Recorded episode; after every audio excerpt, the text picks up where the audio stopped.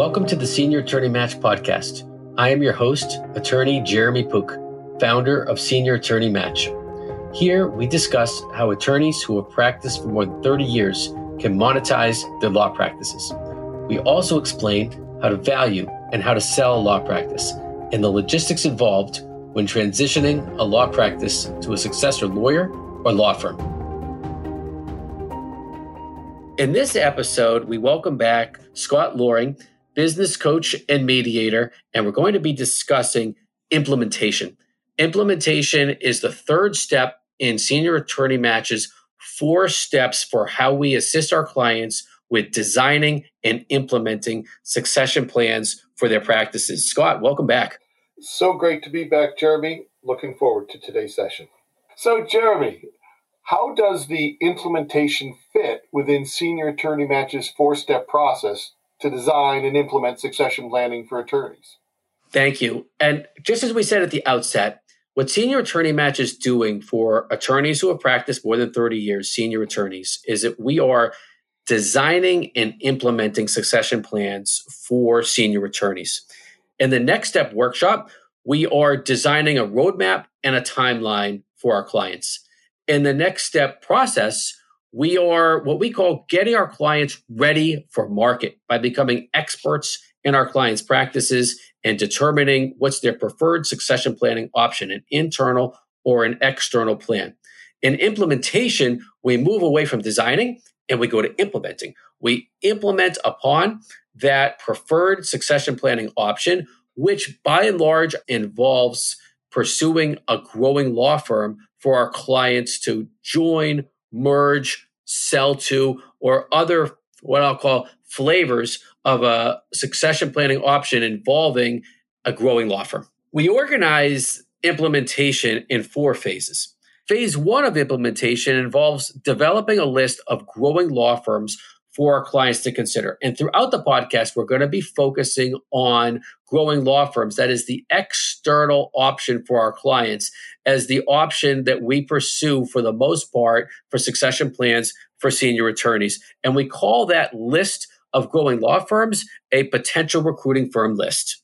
And how do you determine the growing law firms to add to that potential recruiting firm list?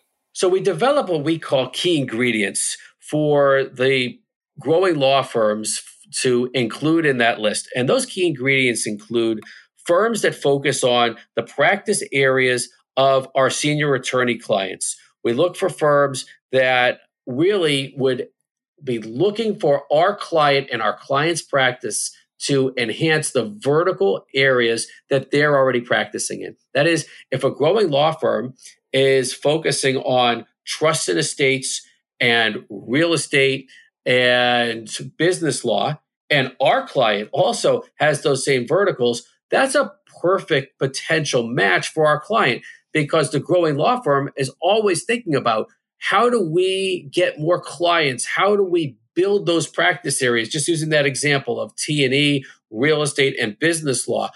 The senior attorney that has those same verticals, that's key ingredient number 1.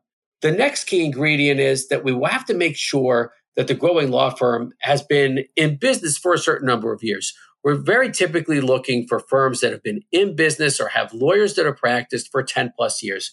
If lawyers have practiced in the same vertical as the senior attorney and have 10 or so years under their belt, ideally even more, then we know that those are attorneys that have the requisite amount of experience and know how that could actually get in front of our senior attorneys' clients because they already have the experience. They've been there and done that, and our clients can feel very comfortable introducing their clients and referral sources to those types of growing law firms. And then there's a couple of additional factors to consider. One is a geographical location. If our client practices in a certain part of a given state, it's important to us typically, unless it's a national kind of practice, to be looking for growing law firms that are in the same or close by proximity to where our senior attorney practices because we want to make sure, of course, that we're accommodating the senior attorney's clients. We don't want a client all of a sudden having to travel 20 plus miles to meet with the successor law firm. And then another item that we have to make sure of is that there aren't conflicts of interest. Those can sometimes jump off the page and it can be unfortunate where it could look like a great fit, but there's just too many conflicts of interest because of a given practice area. In phase two of these four phases, we start contacting the growing law firms that we list in the potential client list that we prepared for our senior attorney clients. And by the way, uh, that our clients work with us to develop. When we've prepared the potential recruiting firm list, that's a very collaborative effort. Our clients will often say yes to these, no to those. When we're finished with that phase one and heading into phase two of starting to contact growing law firms listed in the potential recruiting firm list, we're ready to start making those contacts in phase two. Well, that makes sense. I'm wondering, is there any downside of naming a senior attorney when contacting firms listed in the potential client list? That's always a concern, Scott. So when I'm working with clients, they're always cognizant of their reputations and you know who the other players are in the market because in reality you know we we are listing in the potential recruiting firm list friendly competitors of our clients so if we send a letter out or an email or if i make a phone call to one of those friendly competitors our clients are always worried that oh my goodness, if my competitor all of a sudden knows that I'm contemplating succession planning, all my referral sources, all my clients, they're going to jump ship. And my friendly competitor is going to start just raiding my client list. And in my experience, a, that doesn't happen. And B, when we do share the name of our senior attorneys, clients with uh, growing law firms immediately and without an NDA, and I'll get to an NDA in a moment, it often has the great effect of, wow, you really thought of us as a firm that could potentially take over your firm? Because again, we're typically reaching out to people that are in their 40s, and our clients are typically in their 60s. It's very flattering when we're reaching out to these growing law firms. And so we often are recommending to our clients, well, why not name yourself? Because it's it helps us to start the negotiations on really a faster track. For those clients that are a little more conservative in nature, and it's fine to be that way, we'll send out letters. We won't name our client, and we will invite interested firms to sign an NDA. That happens in short order. And once the NDA is signed, then we can disclose the name of our clients to the growing law firms we've listed in the potential recruiting firm list. In phase three, that's where my role and senior attorney matches role shifts again. All right, we're, we're sh- we've made the shift here into implementation. Now we're shifting into intermediary role and broker role because firms in that potential recruiting firm list they will express interest in our clients and then we help and step in as the intermediary to help both firms start exploring okay how could this actually work? And so why don't we you know, go under the hood a bit in terms of what is that intermediary role? What does that consist of? Yeah, so what happens when the firms express interest in a senior attorney? So similar to any business sale, there are three parts. And this isn't necessarily a sale, by the way, but in a lot of respects, at the end of the day, the senior attorney is effectively selling his or her practice. There's three parts of the intermediary broker role of this. The first part, which is huge, is what we call the getting to know phase. And we encourage an informal and then following that, some formal meetings between the parties. But the informal meetings are really important. Uh, that is having drinks, getting together for breakfast, lunch, or dinner, or just a meeting, you know, in a conference room to just talk shop. I mean, are these people that are going to like each other, could work with each other. So that getting to know you part is very important when we start going into our broker role.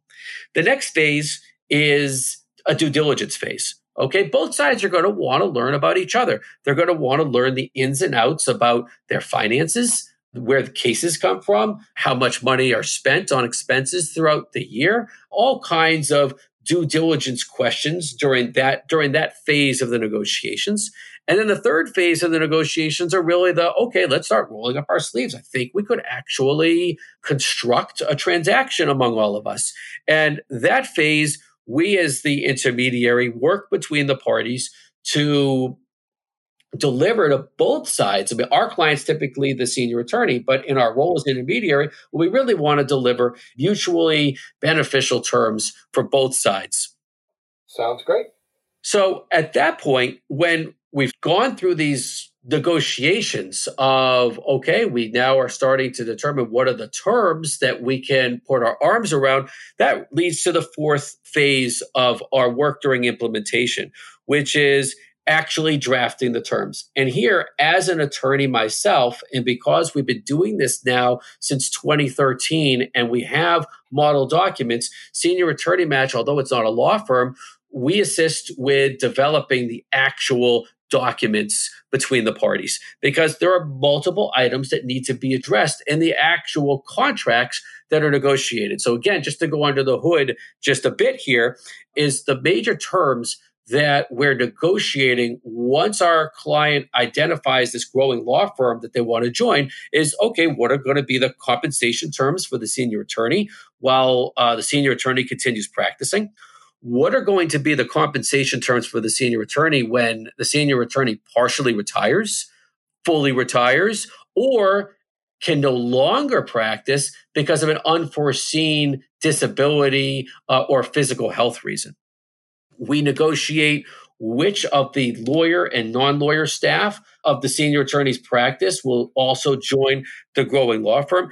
And then there's a lot of other pieces of really an A to Z transaction that we're helping to negotiate. Things like where are the files going to go? What's the malpractice insurance policy that the senior attorney has that will need to get a tail policy on? How do we deal with the intangibles of a server, a phone number, a website, the kinds of benefits that the senior attorney is used to and is offered to his staff is the growing law firm going to provide similar benefits when the firms, let's say, merge with each other. The good news for our clients is that we've seen a lot of this already. And the double good news for our clients, and sometimes bad news for me, but I'll say it sort of jokingly, Scott, is that because we're working with lawyers all the time, the documents are always getting stronger and stronger because smart lawyers are always coming up with what if questions.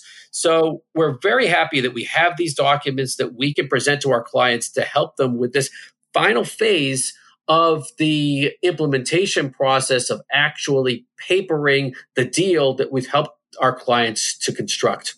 How long does negotiating an agreement take?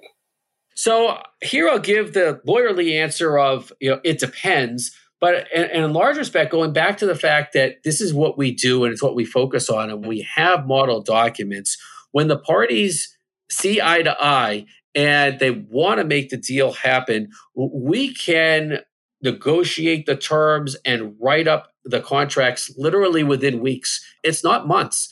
So the, the agreements take a few weeks. I'm curious for a senior attorney listening, how long should they expect from starting the implementation to finishing it with the whole thing negotiated, how long does that typically take?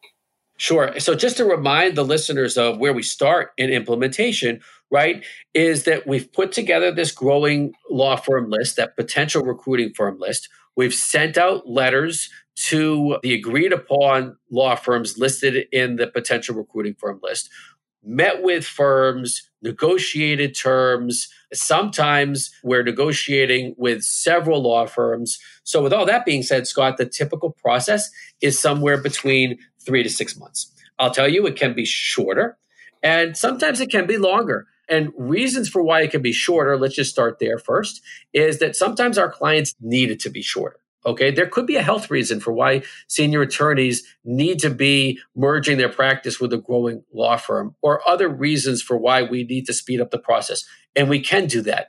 Reasons for why the process can take longer is because life gets in the way. There are often multiple decision makers. So to go through these different meetings and negotiations and involving lawyers and accountants and sometimes financial planners and often even family members of the senior attorney. It can take several weeks and even months to go from the very beginning of the process to the end of the process. And I think it's worthwhile to share.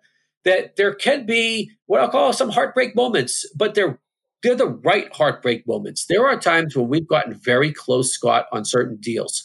And either my client or even I will step in and say to my client, this is not the right deal for you because we've done all the negotiations, everything looked good, but then sometimes things come up. And I'll tell my clients and I'll share it here that when you're doing the negotiations, I'm often comparing this and I'm calling this the puppy love stage. Okay. People want, when you want something to happen, you don't necessarily see the potential flaws in something. Sort of like when you're dating and you're in high school and you think that this is the one and you don't necessarily see the flaws until after a relationship starts.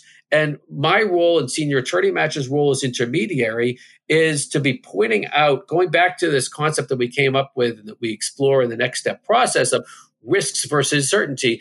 If risks come up during the implementation stage, and I will say to my clients, just beware of these risks. You may not want to go through with this transaction after all. And we develop very trusting relationships with our clients. And it can be heartbreaking, like I said a moment ago, Scott, but it can be the right decision. And that adds time to the clock, though, because that means that we may need to go back to other firms that expressed interest, may mean that we have to expand the list altogether. But at the end of the day, our goal is to make sure that our clients are getting the right successor for their law practice. And that's what we shoot to do. And that's what we do on behalf of our clients during implementation. Thank you for listening to this episode of the Senior Attorney Match Podcast. For more information, please visit seniorattorneymatch.com. You can always reach me, Jeremy Pook, by calling me at 781 247 4211 or sending me a text message at 617 285 3325.